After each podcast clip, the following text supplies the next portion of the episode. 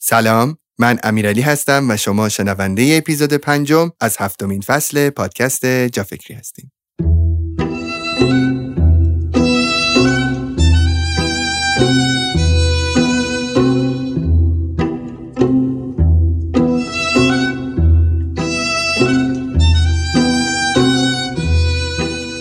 زندگی آگاهانه یعنی تمرکز روی چیزی که الان بیشترین اهمیت رو داره. هدف بولت ژورنال هم همینه، روبرو کردن ما با معنا و اهمیت هدفهایی که برای خودمون انتخابشون کردیم. روش برنامه‌ریزی به سبک بولت ژورنال در واقع یک نوع برنامه‌ریزیه که قسمت به قسمتش رو خودت بر اساس برنامه‌ها و اولویت‌هات در زندگی طراحی و اجرا می‌کنی و با این کار روی اونها کنترل داری. اسپانسر و حامی این اپیزود جافکری ایران بوجو. ایران بوجو در راستای ترویج فرهنگ برنامه‌ریزی به روش بولت ژورنال دفترچه‌های نقطه‌ای رو تولید کرده که مخصوص برنامه‌ریزی به این روش هستند. از طریق لینکی که تو قسمت توضیحات این اپیزود گذاشتیم میتونین وارد وبسایت ایران بوجو بشین و با وارد کردن کد تخفیف جافکری به مدت 1 ماه تمامی محصولات ایران بوجو رو با 10% تخفیف سفارش بدین. لینک وبسایت ایران بوجو رو براتون توی قسمت توضیحات کپشن گذاشتم.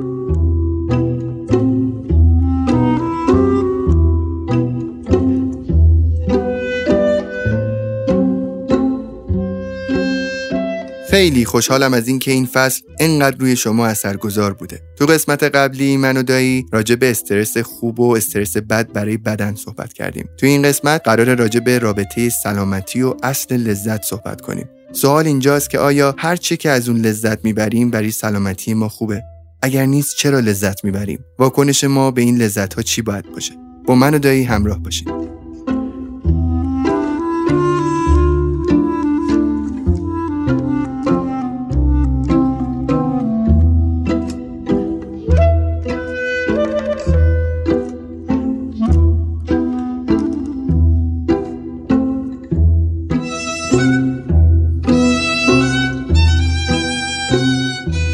دایی جون سلام، مجددا خوش اومدیم به جافکری. سلام امیرعلی جان، خیلی خوشحالم که دوباره بعد از این مدت کنار تو هستم. منم همینطور. اپیزودی که تا الان داشتیم خیلی بازخوردای خوبی داشته. من خیلی پیامای جالبی دارم. مثلا یک مادر پیغام میده و میگه که من تازه مادر شدم و خیلی خوبه که این مطالبو تازه فهمیدم تا به بچه‌هام بخوام اینو یاد بدم. یا اینکه خیلی از آدما بهم پیغام میدن میگن این نکات رو ما شاید دورادور یه وقتایی شنیده بودیم ولی انقدر دقیق در موردش نمیدونستیم و حالا دونستن اینها باعث شده که یک تکونی به عادتهای اشتباهمون بدیم و اینها. و اینکه یه اتفاق خیلی جالبی که هفته پیش افتاد و من به اون آقا قول دادم که حتما توی اپیزود بعدی اون سورپرایز رو خواهد شنید این بود که می‌خواستم ازش تعریف بکنم. یک کلیپ کوچولویی من توی اینستاگرام جافکری آپلود کردم در مورد یک راننده تاکسی. اون رو دیدین دایی؟ بله.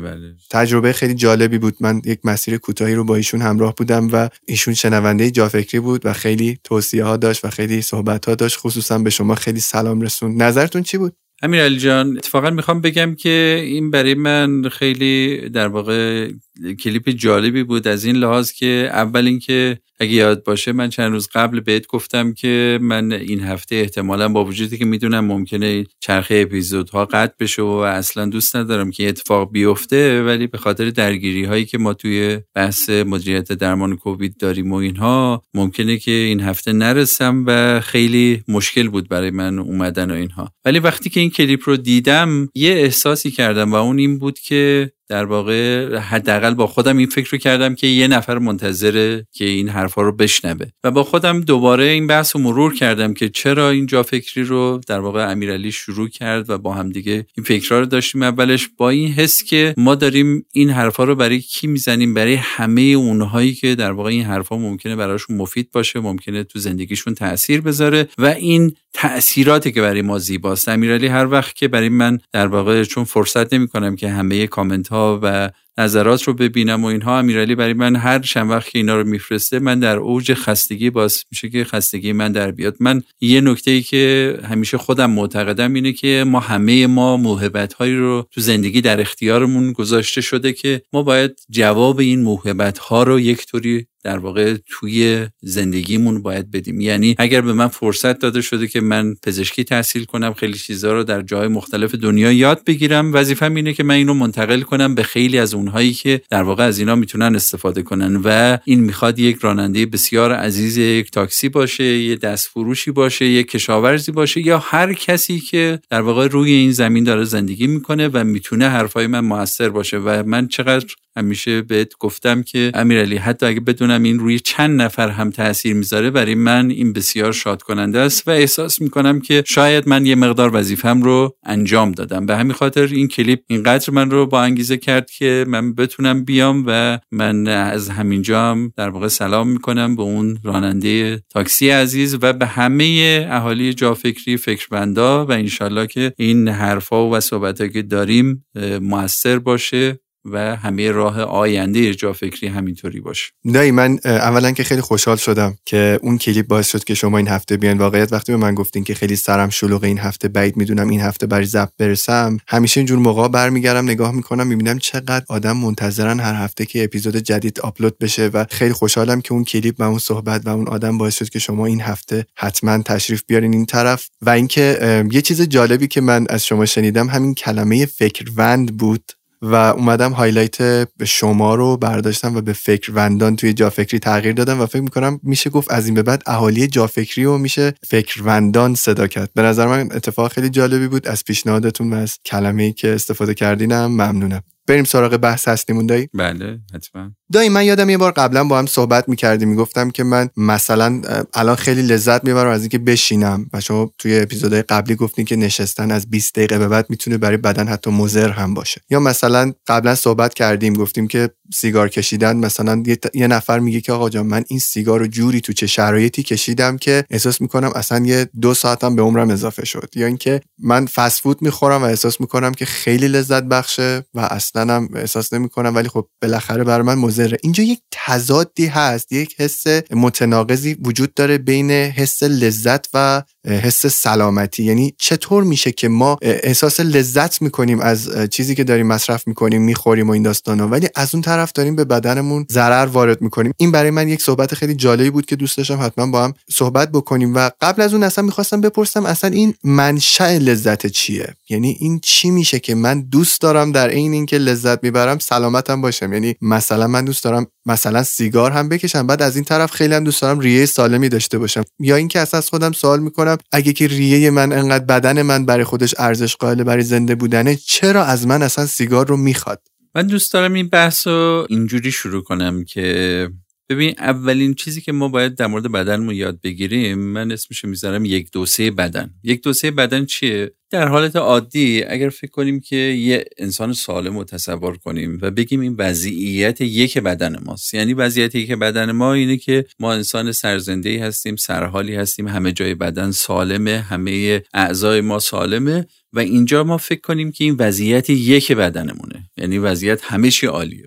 یه اتفاقی که میفته چه وقتی ما از این محدوده سلامتی خارج میشیم، این وقتیه که کم کم به دلیل همه رفتارهایی که داریم یه دفعه ما وارد وضعیت 2 میشیم. وضعیت 2 یعنی وضعیت شروع ناخوشی‌ها. ناخوشی‌ها یعنی یک جاییه که شروع می‌کنی دیگه سرحال نیستی. می‌بینی ممکنه یه دردهایی داشته باشی، یه مشکلاتی داشته باشی. می‌بینی حس نداری که اونقدر راه بری. ممکنه که حس نداشته باشی، خیلی مطالعه کنی، خوابت راحت نیست. اینها رو ما بهش میگیم وضعیت 2. وضعیت 2 یعنی چی؟ یعنی یه وضعیت ناخوشی نسبی. یعنی شما اون آدمی که تو وضعیت 1 بسیار سرحال، کاراشو تو حد اکثر انجام میده، 12 ساعت در روز کار میکنه، 15 ساعت کار میکنه، اگه خسته میشه مثل یک آدم نورمال خسته میشه، شب خواب خوبی داره، وضعیت 2 دیگه شروع میکنه یکی از اینا دچار اشکال شدن. همه ما این رو به درجات مختلف اینها رو تجربه کردیم. فقط یه نکته است، بعضیا 2 موقتی دارن. ممکنه همه ما در یک قسمتی از روز یه ناخوشی نسبی داشته باشیم، چند روزی ناخوشی داشته باشیم و اینها، ولی به یک وقتایی هست که ممکنه بعد از یه سنایی کم کم این ناخوشی‌ها چی بشن؟ میزانش زیاد بشن.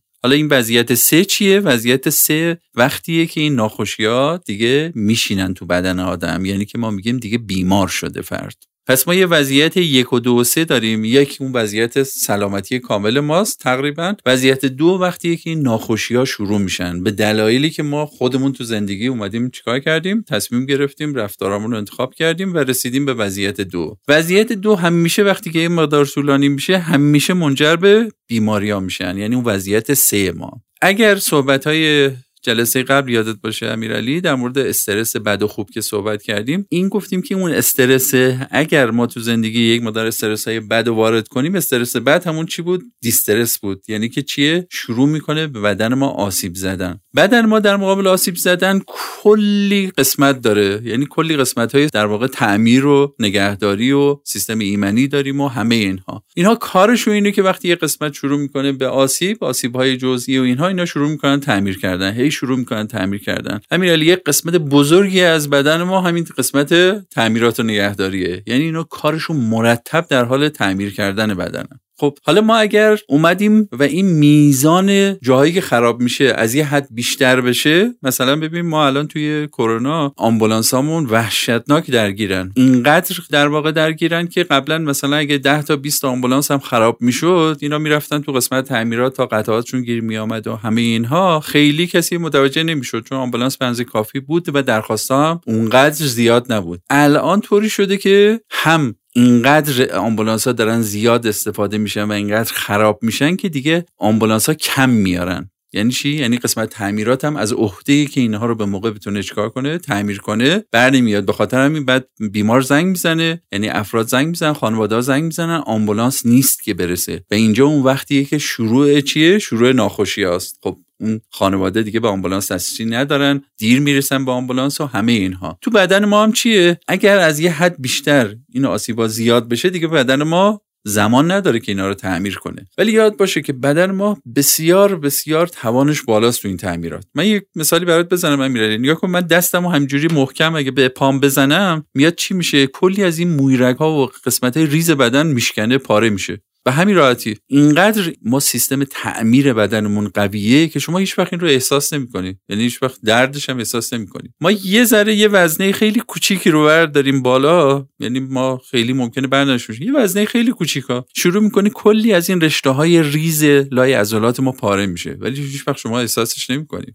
همینطور تو همه جای بدن ما این اتفاق میفته. قلب ما هر روز در حال تعمیره، استخوانامون در حال تعمیره، همه اینها. ولی اگر چه وقتی میشه که ما یک دفعه شروع میکنیم به چی؟ وارد وضعیت 2 شدن. این رو میخوام خیلی خوب توجه کنی امیرعلی. ما همیشه تو همه جای بدنمون یه ظرفیت ذخیره‌ای داریم که این ظرفیت ذخیره اجازه میده که خیلی از این اشتباهات بکنیم، خیلی از این رفتارهای اشتباه رو داشته باشیم. مثلا یه بیمار کرونایی تا ریش بعضی وقتا که میاد که دچار کمبود اکسیژن میشه و دچار تقلای تنفسی میشه، اینجوری نیست که ریش یه ذره پر بشه و بعد این احساس کنه، که یه دفعه میاد میبینی نصف ریش پر شده که اینقدر کم آورده که تازه اینجا شروع کرده اون تنگی نفس رو جدی احساس کردن. کلیه ما میدونی که یک کلیه هم حتی از مسیر خارج بشه بدن شما بعضی وقتا افراد احساس نمیکنن. مثلا بعضی وقتا میفهمن که یک کلیهش کلا از کار افتاده ولی فرد نفهمیده. میدونی که بعضی وقتا تو بعضی از آدم‌ها حتی با یک قسمتی از یک دونه کلیه هم میتونه انسان به راحتی کار طبیعیشو و زندگی طبیعیشو انجام بده. قلب همینجور.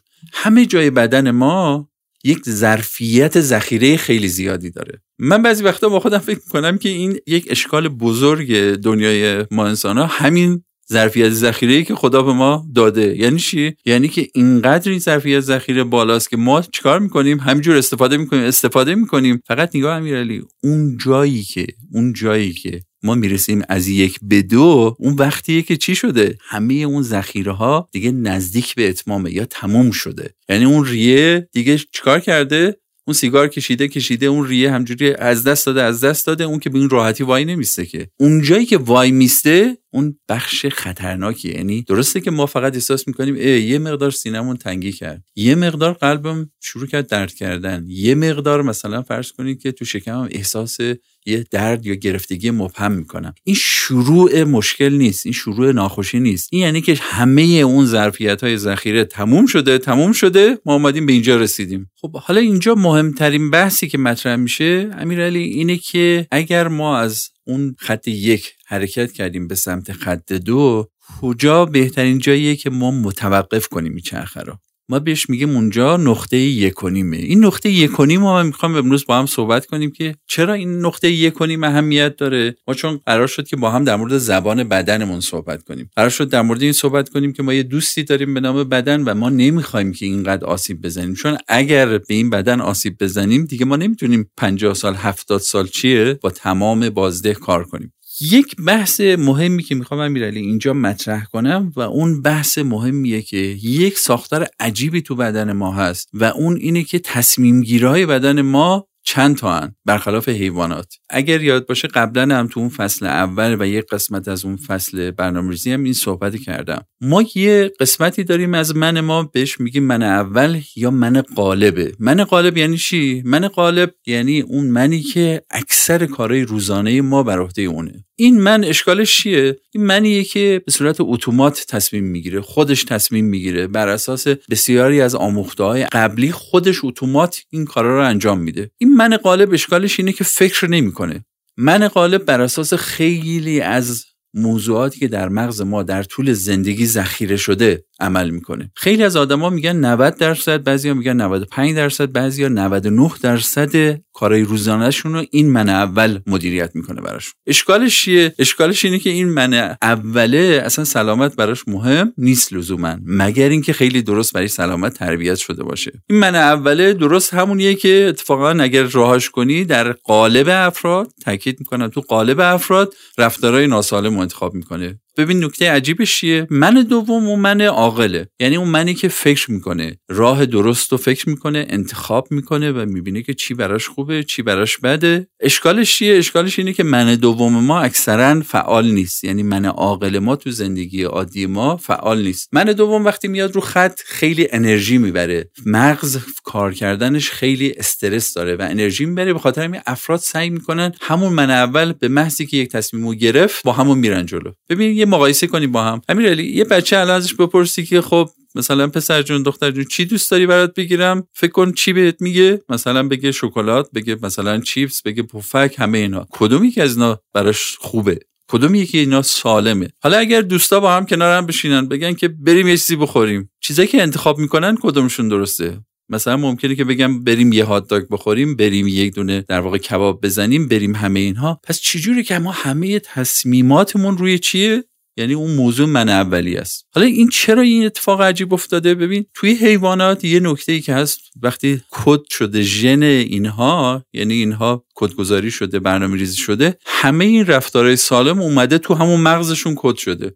مال مغز انسان خالیه. یعنی اگر یه بچه‌ای که نوزادی که به دنیا اومده، نوزاد مغزش تقریبا خالیه در مورد انتخاب رفتار صحیح. پس این اصلا نمیدونه رفتار سالم چیه. مثلا اگر بهت بگم که امیرعلی میدونی چقدر باید آب بخوری؟ اگر شما نرفته باشی، اینها رو مطالعه نکرده باشی، یکی به یاد نداده باشه، اینو از کجا میدونی چقدر باید آب بخوری؟ مثلا من بگم که امیرعلی کباب شیشلیک با کباب کوبیده با کباب چنچه اینا کدوم سالم تره؟ کدوم بهتره؟ شما ممکنه الان که من الان بهت نگاه میکنم میبینم آب درنت در واقع. آره واقعا چنچه خیلی جذابه. کدوم من است؟ این من اول است. این من اوله که داری جذابیتش، تصویرش میاد تو ذهنت و همه اینا. اشکالش اینه که این من اوله اصلا سلامتیه براش مهم نیست. من اوله به کجا ربط داره؟ یک قسمتی ما تو مغزمون داریم که ممکنه خیلی از خوشبختیامون و بدبختیامون مربوط به همین قسمتی. به نام ما بهش میگیم قسمت سرخوشی یا یوفوریا. قسمت سرخوشی اینه که شما هر چی خاطره خوب تو زندگی داشته باشی میره اونجا، اون خاطره رو میخ میزنه اونجا و این میمونه توی اونجا. حالا چی میشه؟ شما دفعه بعد که میخواد من اول هر چی رو انتخاب کنه، میره تو اون یوفوریا، نگاه میکنه چه چیزای خاطره خوش همراهش بود، میاد نگاه میکنه میبینه کبابو من با این و این خوردم چقدر خوش گذشت، من این کله پاچه رو با اینا خوردم، این هات داگو با اینا خوردم، این پیتزا رو با اینا خوردم. و از روی اینها بهت میگه امیرعلی برو چیو بخور. دایما یه چند وقتی تحت تاثیر حرفای شما هر شب پیاده روی میکنم و اینها، اتفاقی که از همراهایی که هر شب باش پیاده روی میرم الانم اینجاست پیش ماست. جالبه ما اونجا یه دونه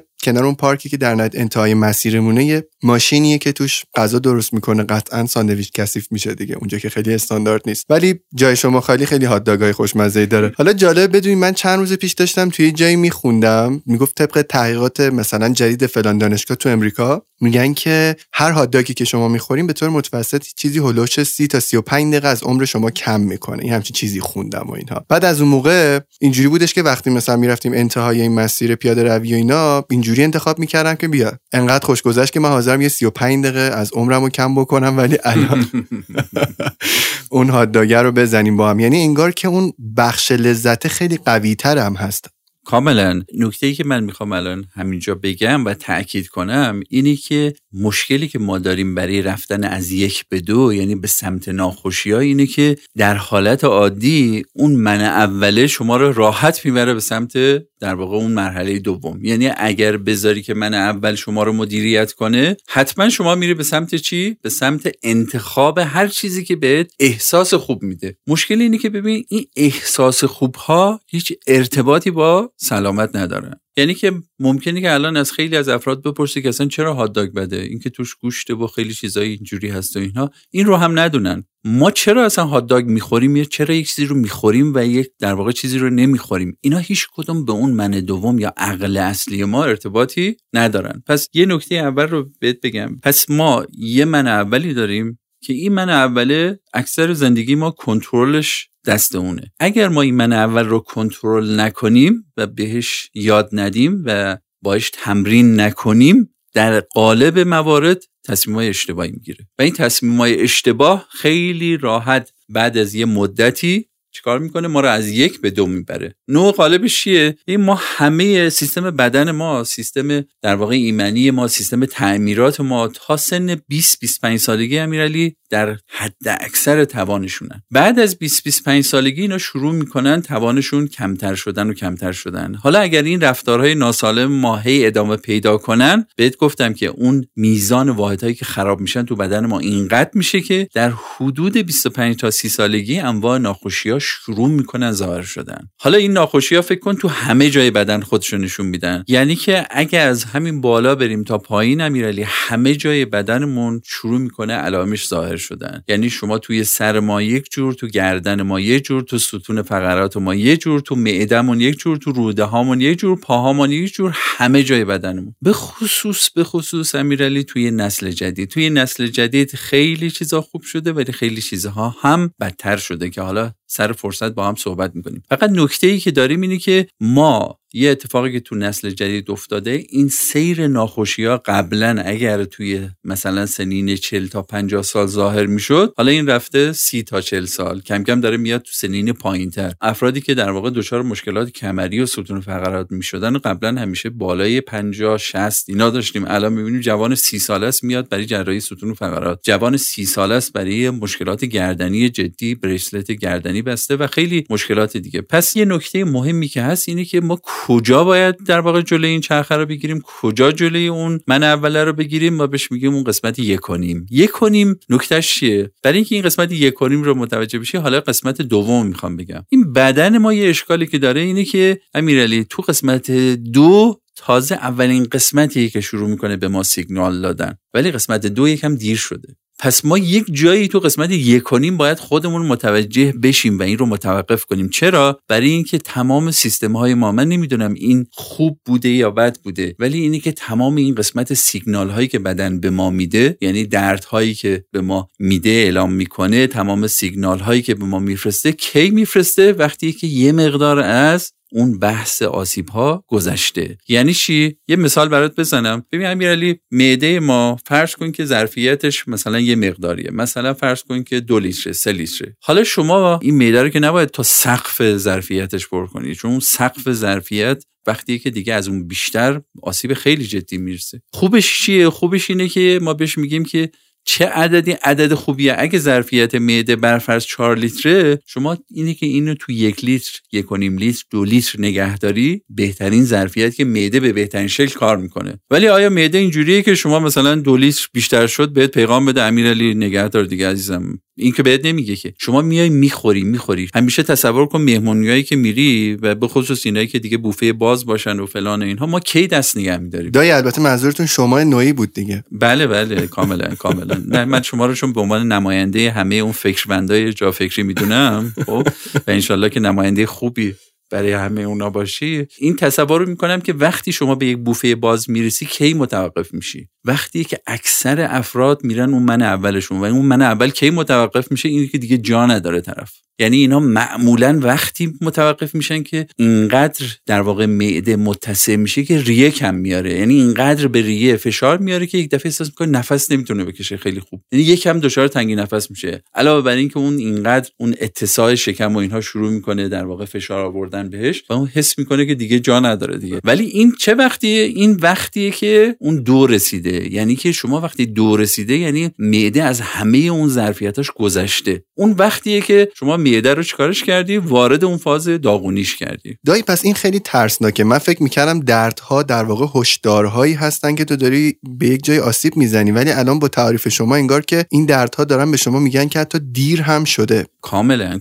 من یه مثال دیگه از قلب بزنم. اکثر آدما موقعی که میرن برای دویدن و اینها، این ضربان قلب که میره بالا و اینها خیلی تحویلش نمیگیرن، چون اصلا نگاه نمیکنن که این ضربان قلبشون رو اندازه بگیرن. کجا وای میستن؟ یه جایی که به دفعه نفس کم میارن. ببینید ظرفیت ریه ما ظرفیت اضافهش خیلی زیاده، ظرفیت قلب ما ظرفیت اضافهش خیلی زیاده، ولی اونجایی که دیگه کم میاری، یعنی یه دفعه شروع میکنه یکم سینت شروع کرد گرفتن، ریت داره کم میاره، اون وقتیه که چیه؟ اون وقتیه که بدن و قلب واقعا کم آورده و این وقت شروع خطره. این به این معنا نیست که خب پس حالا وایستیم. این یعنی که تا آخر ظرفیت‌ها تو همه اینا اکثر اون ظرفیت استفاده شده و اون مرحله‌ای که چیه نگران کننده است. مثال سوم، ستون فقرات ما اینقدر امیرعلی ظرفیت داره برای که شما تو همه وضعیت‌ها وایستی، 5 ساعت میشینی، 10 ساعت میشینی، صداش در نمیاد. 5 سال میشینی صداش در نمیاد. ولی دیگه وقتی که شروع کرد درد کردن، امیرعلی جون نیست که درد کرد مثلا خب حالا الان درست میشینم. این یعنی که اینقدر اون رشته هاش پاره شده، اونقدر اون بافتای نگه دارنده از بین رفته که این دیگه رسیده به اون عصب ها، لای این در واقع مهره ها دارن گیر میکنن. اینا رو همه رو برای چی گفتم؟ برای این گفتم که امیرعلی اگه به دو برسیم دیگه خود به خود دیر شده. پس ما باید یاد بگیریم که کجا خودمون رو نگه داریم تو یکونیم. حالا چرا گفتم یکونیم؟ چرا نگفتم یک؟ فکر میکنم واسه اینکه ما باید تجربه کنیم، نه بعد یک سری چیزها بگذره تا بفهمیم. آره اصلا ببین امیرعلی، زندگی کاملا سالم داشتن خیلی راحت نیست، یعنی بسیار سخته که ما زندگی کاملا سالم داشته باشیم. چرا؟ برای اینکه واقعا مرز بین سالم و ناسالم اونقدر مشخص نیست. مثلا اینکه امیرعلی تو چقدر باید راه بری در روز، آدم به آدم فرق میکنه. اینکه چقدر غذا در روز بخوری، آدم با آدم فرق میکنه. اینکه چقدر باید شما فعالیت‌های مختلف داشته باشی بسیار فرق میکنه. پس محدوده اینها اونقدر دقیق نیست. یه مثالی برات بزنم که مثال ممکنه عجیبی باشه از اینکه دنیای یکونیم کجاست. ببین من میخوام داستان پپسی رو برات بگم. داستان پپسی از کجا شروع شد؟ این صاحب پپسی و کسی که در واقع این صاحب این برند و اینها، این در واقع اومد وارد پزشکی شد، به دلایلی مجبور شد پزشکی رو رها کنه. بعدن اومد توی داروخونه کار کردن. داروخونه تو اون مقطع از زمان که مثلا فکر کن که نزدیک 100 سال پیش بوده، این داروخونه ها اکثرا داروهاشون خودشون درست میکردن، مثل الان داروها آماده نبود. این اومد یه فکری کردید مردم آمریکایی اون زمان، آمریکایی‌ها خیلی چاق بودن، یعنی توی یک زمانی زیاد می‌خوردن. یکی از اتفاقا اینقدر ما از هات داگ میگیم و همبرگر، یکی از غذاهای مورد علاقه اینها همین هات داگ و برگر بود. اینها دچار چی می‌شدن؟ دچار سوء هاضمه خیلی زیادی می‌شدن. در واقع سوء هاضمه توی انگلیسی میشه دیسپپسیا. پپسی یعنی هضم کردن، دیسپپسیا یعنی که بد هضم شدن. این برای دیسپپسیا اومد چیکار کرد؟ یه شربتی درست کرد. نشست کلی از چیزای گیاهی و غیر گیاهی رو اینا رو ترکیب کرد، یه شربت غلیظی درست کرد که به آدما میداد. برای این آمریکایی‌ها هم از خداشون بود. این شربت رو میگرفتن، میبردن خونه، رقیق میکردن، یعنی توی مقدار آب میریختن. وقتی که غذای سنگین میخوردن اینو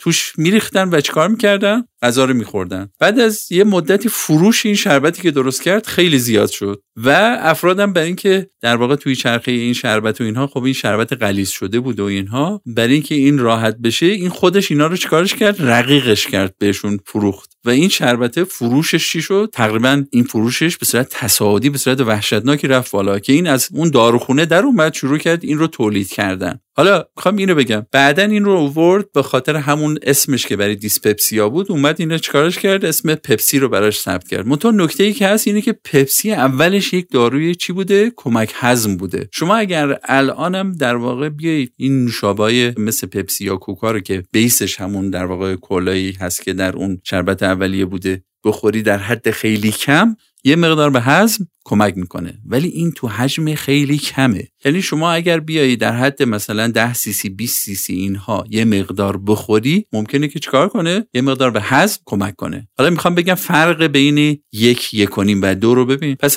اگر ما اومدیم یه مقدار بیشتر خوردیم، اگر اومدیم سراغ مثلا یک چیزی مثل نوشابه، شربت پپسین چی بوده؟ در واقع برای کمک به هضم بوده، اصلش بد نبوده. ولی اگه این برای چقدره؟ برای اینی که اون 10 سی سی 20 سی سی 30 سی سی رو بخوری که به هضمت کمک کنه. ولی اگر همین رو بیای چیکار کنی؟ یه دفعه حجم بالایشو بخوری، اینجا یه دفعه وارد اون 1.5 و 2 میشی. یعنی باعث میشه که بلافاصله اون مقدار اضافی به معدت آسیب بزنه، به همه جا آسیب بزنه. کی تشخیص میده که فرق این چیه؟ این اونجاییه که من همیشه میگم محدوده یا مرز شعور.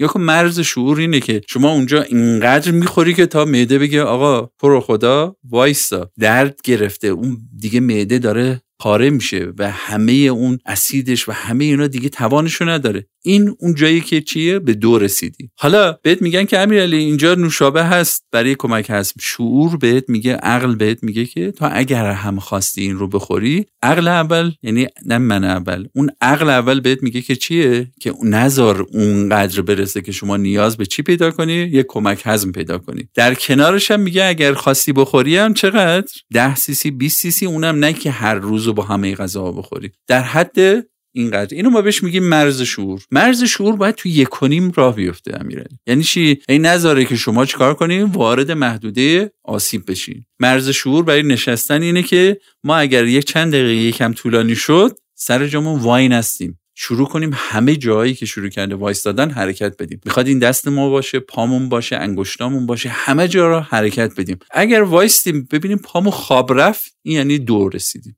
اگر اینقدر وایستیم تا ستون فقراتمون درد کنه، یعنی که اومدیم وارد دور شدیم. این دیگه مرز شعور رو خیلی پشت سر گذاشتیم. پس میخوام نکته اول امیرعلی اینه که ما هر کاری میخوایم بکنیم باید مرز اون 1.5 رو تشخیص بدیم، مرز شعور رو تشخیص بدیم. مرز شعور خیلی قبل از وقتیه که بدن بهت سیگنال بده. خدا این بدن رو توی، یعنی کلا دنیای آفرینش بدن ما رو طوری خلق کرده. نگاه کن تو حیوانات مغزشون خودش تشخیص میده، از 1 که خارج میشه قبل از 1.5 خودش متوقف میکنه همه چیزا رو. به خاطر همین شما یک دفعه اگر یه حیوان طبیعی تو جنگل، حالا همه فکر میکنن، میگن، من یکی دو بار هی من میگن دایی مثلا من یه گربه چاق تو خیابون دیدم، شما گفتین که این حیوانات خودشونو کنترل میکنن. اون گربه بیچاره هم گرفتار هم آدمایی شدن که از اون مرز شعور 5 کیلومتر رفتن اونور. ولی اگر شما توی طبیعت و جنگل و توی حیات وحش برید، اینها تربیت شدن برای اینکه وارد محدوده 1.5 نشن. دایی من الان داشتم فکر میکردم پس این حس لذت خودش میتونه یه حس دروغین باشه، درسته؟ به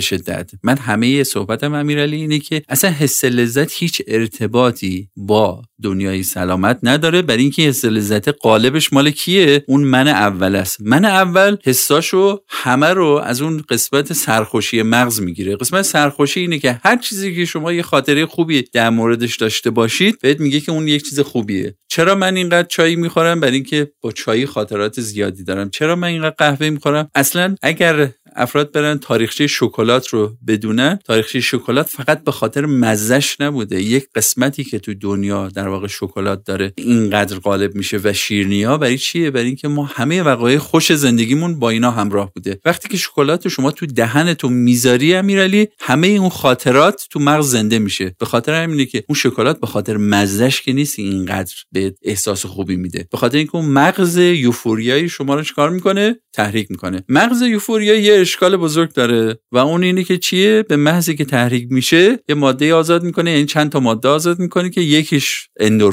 اندورفینا همون نقش مورفین بدن بازی میکنه که چیه؟ بهت یه احساس خوشی در همه بدن تزریق میکنه و این بالاترین حسیه که انسان تو همه چی داره. و وقتی میبینه که انسان با یک شکلات خوردن اون حسه به آدم میده، مثلا یک سیگار کشیدنه اون حسه به آدم میده و همه اون کارهای اشتباه. چرا یکی معتاد میشه؟ برای اینکه این فرموله میشه، مغز یوفوریا در واقع مغز سرخوشی تحریک میشه، اون بهش احساس خوبه رو میده و این باعث میشه که اون رفتار رو هی ادامه بده. اینا پیش کدومش هم ارتباطی با سلامت ما ندارن. دایم من الان داشتم وسط صحبتاتون به این فکر می‌کردم که آیا حیوانات هم دنبال لذت هستن مثل انسان‌ها یا نه؟ چون گفتین که کد شده براشون یک سری چیزها. غریزه رو من فکر می‌کنم هر باری که شما میگین من اول احساس می‌کنم که در انسان هم این غریزه خیلی وقتا حکم فرماست، ولی این تحت تاثیر اون لذایزی است که در اصل این من دوم داره براش تعریف می‌کنه. ببین مثلا میگم حیوانات تو طبیعت که مثلا سیگار برای خودشون نمی‌سازن یا مثلا نمیان چند جور شکلات رو با هم قاطی کنن، مثلا یه چیز جذابی در بیارن. ولی من میبینم که مثلا گربه خودم یه چیز کوچولویی داره به اسم بستنی، اینو بی قاعده و قانون میخوره، یعنی وقتی که بهش میدی از هر جایی باشه میپره میاد و وای میسته اینو تا تهش رو بعد مصرف کنه. برای همینم هست که همین حیوانات وقتی با انسان ها میان تو یک زندگی دچار همین چاقی ها و مریضی ها و اینها میشن. فکر میکنم این انسانه که این لذت ها رو میسازه بیشتر، نه؟ امیرعلی در مورد این که حیوانات لذت میبرن از زندگیشون یا نه، یا حتی گیاهان آیا لذت میبرن یا نه، تحقیقات زیادی انجام شده، ولی واقعیت اینه که خیلی در واقع تحقیقات مشخص نکرده که واقعا آیا اون لذت رو اینها میبرن. ما تو دنیا آدمی چرا حس میکنیم که این لذت ها هست یا نیست؟ اینه که میان هم از خود آدم ها میپرسن حسشون و همزمان هم بسیاری از هورمون ها و در واقع مواد داخل خون رو و خیلی جای دیگر رو تست میکنن و میبینن که بله، یا میرن در واقع مثلا اف ام آر آی میگیرن، میبینن اون قسمت خوشی مغز تحریک شده. تو این حالات تو حیوانات هم دیدن قسمت های مشابهش هست، ولی آیا این ارتباطی داره به این یه مقدار نامشخصه. یه بحث دیگه هم امیرعلی، یا که ما حیوانات خانگی شهری یا اونایی که کنار آدم‌ها زندگی میکنن رو اصلا نباید معیار بگیریم. اینا در طول زمان کلا چی شدن؟ خراب شدن. ما همیشه باید فکر کنیم که به اون حیوان اگر تو محیط طبیعیش باشه. فرق غریزه اینه که اینا همه کد شده بهش که چه چیزایی بخوره، چه چیزایی نخوره، کی استاپ کنه، کی نکنه. ولی با آدم هیچ وقت گفته شده مثلا الان شما به صورت غریزی میدونی که مثلا یک شیشلکو کجا باید استاپ کنی، مثلا هیچ وقت این رو برات کد نشده.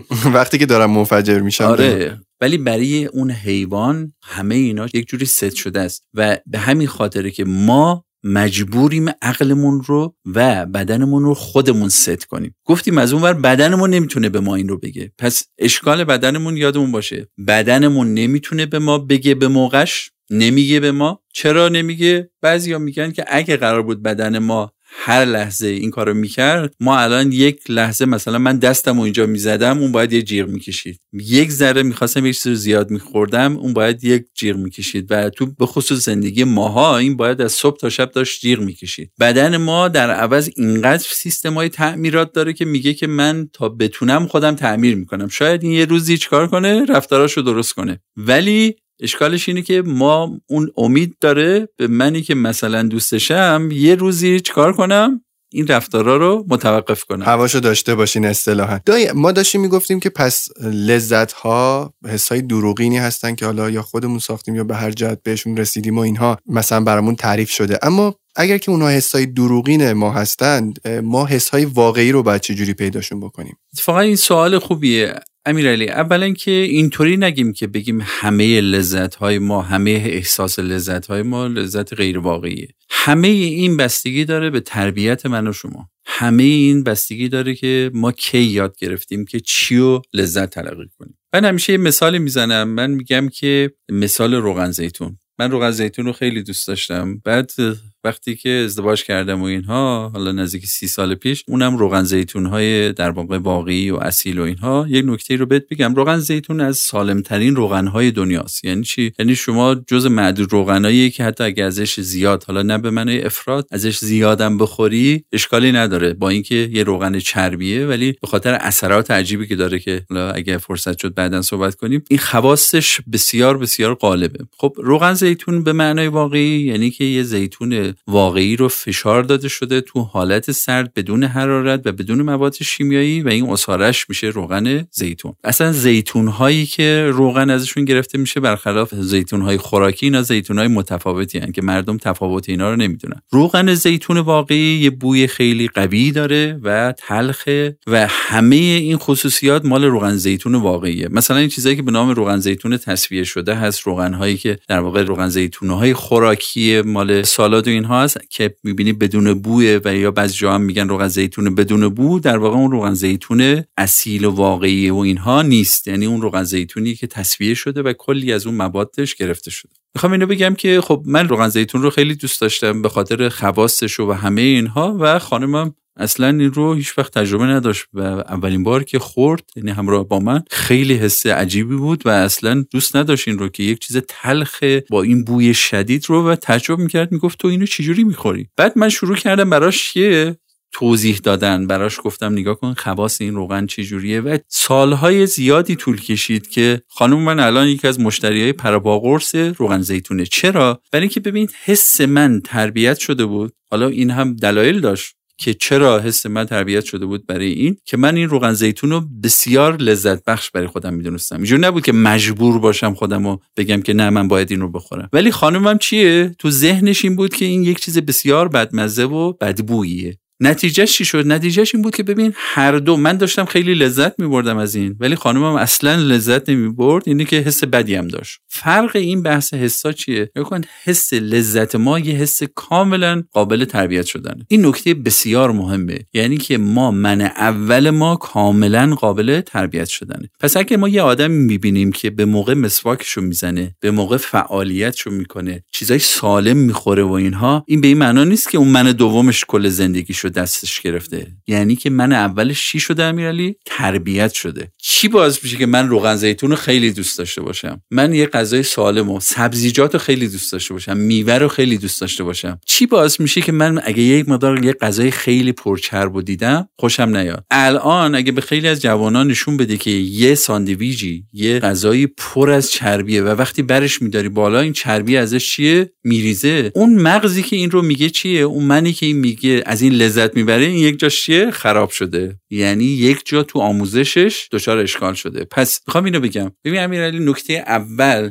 که برای اینکه این رو یه بار دیگه با هم تمرین کنیم، ما یه بحثی داریم به نام نیازها و خواسته ها. خواسته ها چیزایی که من دوست دارم، دلم میخواد. نیازها یعنی که چیه؟ چیزایی که من لازم دارم، یعنی بدن من، اگه در مورد سلامتی صحبت میکنیم، بدن من لازم داره. من میگم که امیرعلی بدن تو در طول روز میدونی چقدر غذا احتیاج داره، اگه اینو من جلوت بذارم شما میخندی میگی دایی مثلا این چقدره، ولی این همون اندازه‌ای که شما که خیلی از کارات نشسته است، کار فعالیتی نداری، واقعا به همین اندازه غذا احتیاج داری. پس این نیاز واقعیته. بعد من میگم امیرعلی نگاه کن، شما الان امروز احتیاج داری یه دونه سیب بخوری، مثلا یه دونه خرما با یه دونه مثلا فرض کن یک چیز دیگه. بعد میگه دایی امکان نداره من اینقدر برام کافی باشه، ولی من میگم که امیرعلی به من اعتماد کن، این چیزیه که بدنت لازم داره برای امروز. حالا شما از اونور چی تصور میکنی؟ میگه دایی من امروز مثلا یه غذای مثلا اینجوری میخوام. این چی؟ خواسته است. خواسته تفاوتش با نیاز ببین چقدر زیاد میشه. حالا شما اگر این خواسته ها تو بیاری بفرستی تو بدن، بدن این رو نیاز نداره، بدن مجبور با این خواسته های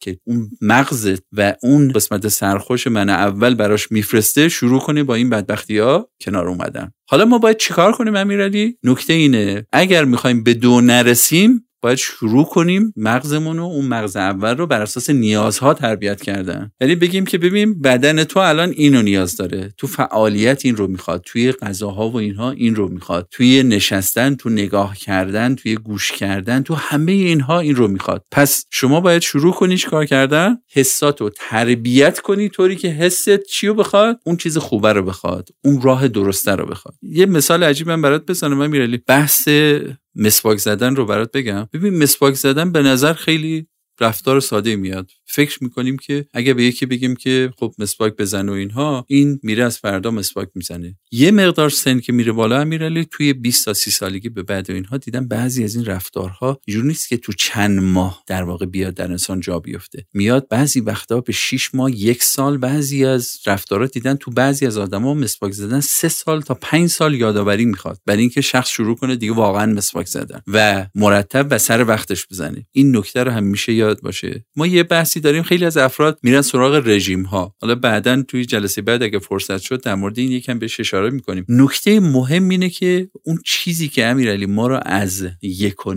یعنی بین 1 و 1.5 نگه میداره رژیم نیست، ما بهش میگیم لایف استایل، یعنی شیوه زندگی. شیوه زندگی فرقش با رژیم، اون چیزی که ما به اسم رژیم بهش ازش یاد میکنیم چیه؟ رژیم یه عادت یا یک رفتار موقتیه که ما برای یه دوره میریم سراغش، یه تصمیم میگیریم یه دوره میریم سراغش. شیوه زندگی، یعنی که من باید یاد بگیرم شیوه درست زندگی چیه. شیوه درست زندگی رو اگر یاد گرفتم، حالا شیوه درست یعنی چی؟ یعنی من چقدر در روز باید راه برم، چقدر در روز باید بخورم، چقدر در روز مطالعه کنم، چقدر در روز با بقیه افراد تعامل داشته باشم، چقدر در روز باید اصلا بشینم فکر کنم، چقدر در روز باید بخوابم، چقدر در روز باید استراحت کنم. پس همه اینها رو اگر کنار هم بذاریم، کسی اینا رو به ما گفته امیرعلی؟ نه تنها کسی بهمون نگفته، که خیلی وقتا خودمونم نرفتیم دنبالش بفهمیم. یعنی الان مثلا من اینجا دارم مابین صحبت‌های شما به این موضوع فکر می‌کنم که دایی میگه که شما لذت‌هات ممکنه درست باشه، ممکنه هم غلط باشه، منتها باید شما لذت‌هاتو تربیت بکنی که بره سمت چیزهای درست. ولی چیزهای درست چیه؟ یعنی مثلا من چطور باید بفهمم که غذای درست من بر اساس فعالیت من در طی روز باید چقدر باشه، یا مثلا چقدر دویدن، چقدر ورزش کردن الان قرار نیست به قلب من فشار بیاره و چیزهای دیگه. یعنی حالا من فهمیدم که باید تربیتش بکنم، منتها اون اصول واقعی و درسته چیه؟ این خودش مسئله جدیدیه. دقیقاً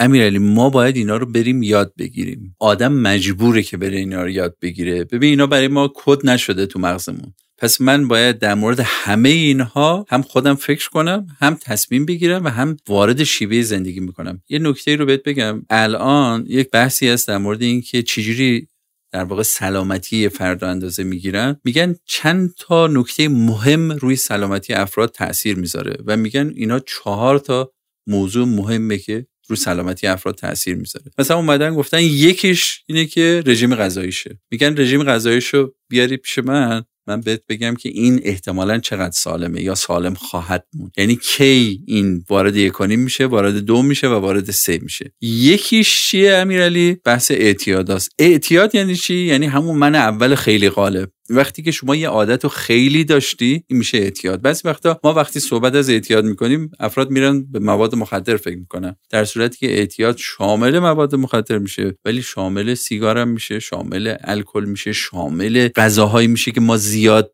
یا زیاده از حد میخوریم، شامل همه رفتارهایی میشه که ما زیادی داریم انجام میدیم. یعنی همه اون رفتارهای تکراری و اینها میشه چی؟ اون زندگی ما. یکی از بحثایی که میان سلامت یک شخص اندازه میگیرن، میگن که ببین این اعتیاد به چه چیزایی داره. حالا فرض کنیم که حالا اون دوتای دیگر رو بذاریم کنار. یکیش اینه که چیه؟ من بدونم رژیم غذایی یک فرد چیه. حالا من اگه ازت بپرسم که خب امیر رژیم غذایی سالم چی هست اصلا، که حالا ما باید چیکار کنیم اون رو داشته باشیم. اگه بگم که میزان اعتیاد، اصلا اعتیاد خوب و بد داریم، یعنی ما باید به چه چیزای عادت داشته باشیم. مثل استرس خوب و بد، اونم چیه؟ اعتیاد خوب و بد داریم. و اون از اون 4 سومی چیه؟ فعالیت فیزیکیه. یعنی که شما 3 بحث از 4 اینه که روی شاخصهای سلامت شما تاثیر میذاره و باعث میشه که سلامتی شما شکل بگیره، فعالیت فیزیکیه. حالا این 3 رو با خودت فکر کن که چقدر در مورد اینا میدونی و چقدر برنامه میریزی براش. و اگه بدونی کل اون منه در واقع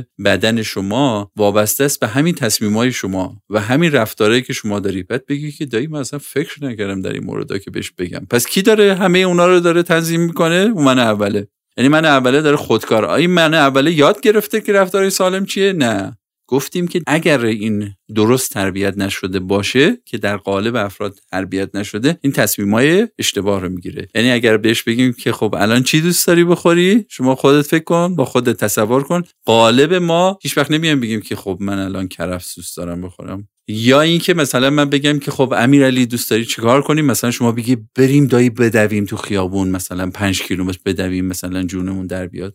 همیشه میگیم که بریم بشینیم مثلا رو مبل یه فیلم نگاه کنیم، مثلا یک اینها چیه؟ یعنی اون من اوله به سمت چی میره؟ به سمت اون رفتارهای اشتباه میره. پس بخوایم اگه یه نتیجه‌گیری کنیم امیرعلی، یه جنبندی با هم بکنیم، یادمون باشه که پس یک در مورد، یعنی قسمت اولی که با هم صحبت کردیم در مورد 1، 2، 3 سلامت بود. 1، 2، 3 سلامت این بود که اگر یک ما یه انسان سالم در نظر بگیریم، یک هم مراقب نباشیم، این خیلی سریع وارد 2 میشه. توی نسل جدیدها این خیلی سریع وارد 2 میشه. به جای اینکه تو 40-50 سالگی وارد این 2 بشه، توی 20-30 سالگی وارد 2 میشه. بعداً صحبت میکنیم که خیلی از این مشکلات نسل جدیدها که این 2 رفتارشون اینقدر زود ظاهر میشه مربوط به همین رفتارهای ساده‌ای که دارن هر روز انجام میدن که بعضی از اونها رو تو اون قسمت در واقع مربوط به بیمار بالقوه و اینها توضیح دادیم. و اون قسمت سوم که گفتیم اگر اون وارد بیماری بشه چیه؟ دیگه اون بیمار شده. بیمار یعنی که اون آسیب‌ها به حدی رسیدن که دیگه این توی بدن نشسته و یک قسمت از بدن شما وارد یه آسیب جدی شده. اگر یاد بگیریم که تو 1.5 به داد بدنمون برسیم، قبل از اینکه اون دادش در بیاد، قبل از اینکه جیغ بکشه، قبل از اینکه فریاد درد بکشه، یعنی بهترین موقع است. حالا اگر اون موقعی که شروع کرد جیغ زدن، درد کشیدن و اینها، بازم ما میگیم اگر شما توی همون 2 تا 2.5 هم به دادش برسی، میتونی جلوی بیماری رو بگیری. اگر توی 1.5 رسیدی دیگه وارد فاز ناخوشی نمیشی. اگه تو 2.5 رسیدی دیگه بیماریه، جلوشو میگیری. دیگه نمیذاری کلیت از کار بیفته، معده داغون بشه، ستون و فقرات مجبور بشیم در واقع بیاین تعمیرش کنیم و همه جای بدن. پس ما باید عقلمون رو 2 جا به کار ببریم. مرز شعور 1.5 بود. مرز اون عقل وسطیه که من میگم دیگه حداقل عقل است، اون تو 2.5 که نذار حداقل دیگه بیمار بشی بیفتی. و امیدوارم که همه اهالی جافکری یا فکربندا اهل کیا باشن، اهل اون 1.5 باشن ان شاء الله. خیلی ممنونم ان شاء الله. ممنونم دایی جان. برای جلسه بعد فکر می‌کنین راجع به چه موضوعی صحبت کنیم؟ من فکر می‌کنم که توی ادامه این صحبت یکی از بحثایی که ما باید در واقع واردش بشیم بحث خود بدن ماست. ما تا الان در مورد چی صحبت کردیم؟ در مورد انواع زوایای بحثایی که مربوط به سلامت هست که باید فکر کنیم در موردش تا ابعاد مختلف سلامتی رو یاد بگیریم. حالا میخوایم یواش یواش وارد خود بدن بشیم و توی جلسه بعد سعی میکنیم که در مورد خود بدن و از بیرون بدن اصلا شروع کنیم، یواش یواش بریم داخل بدن که ملموس‌تر با هم صحبت کنیم. خیلی هم عالی. ممنونم از صحبتاتون دایی جان. خیلی متشکرم امیرعلی جان.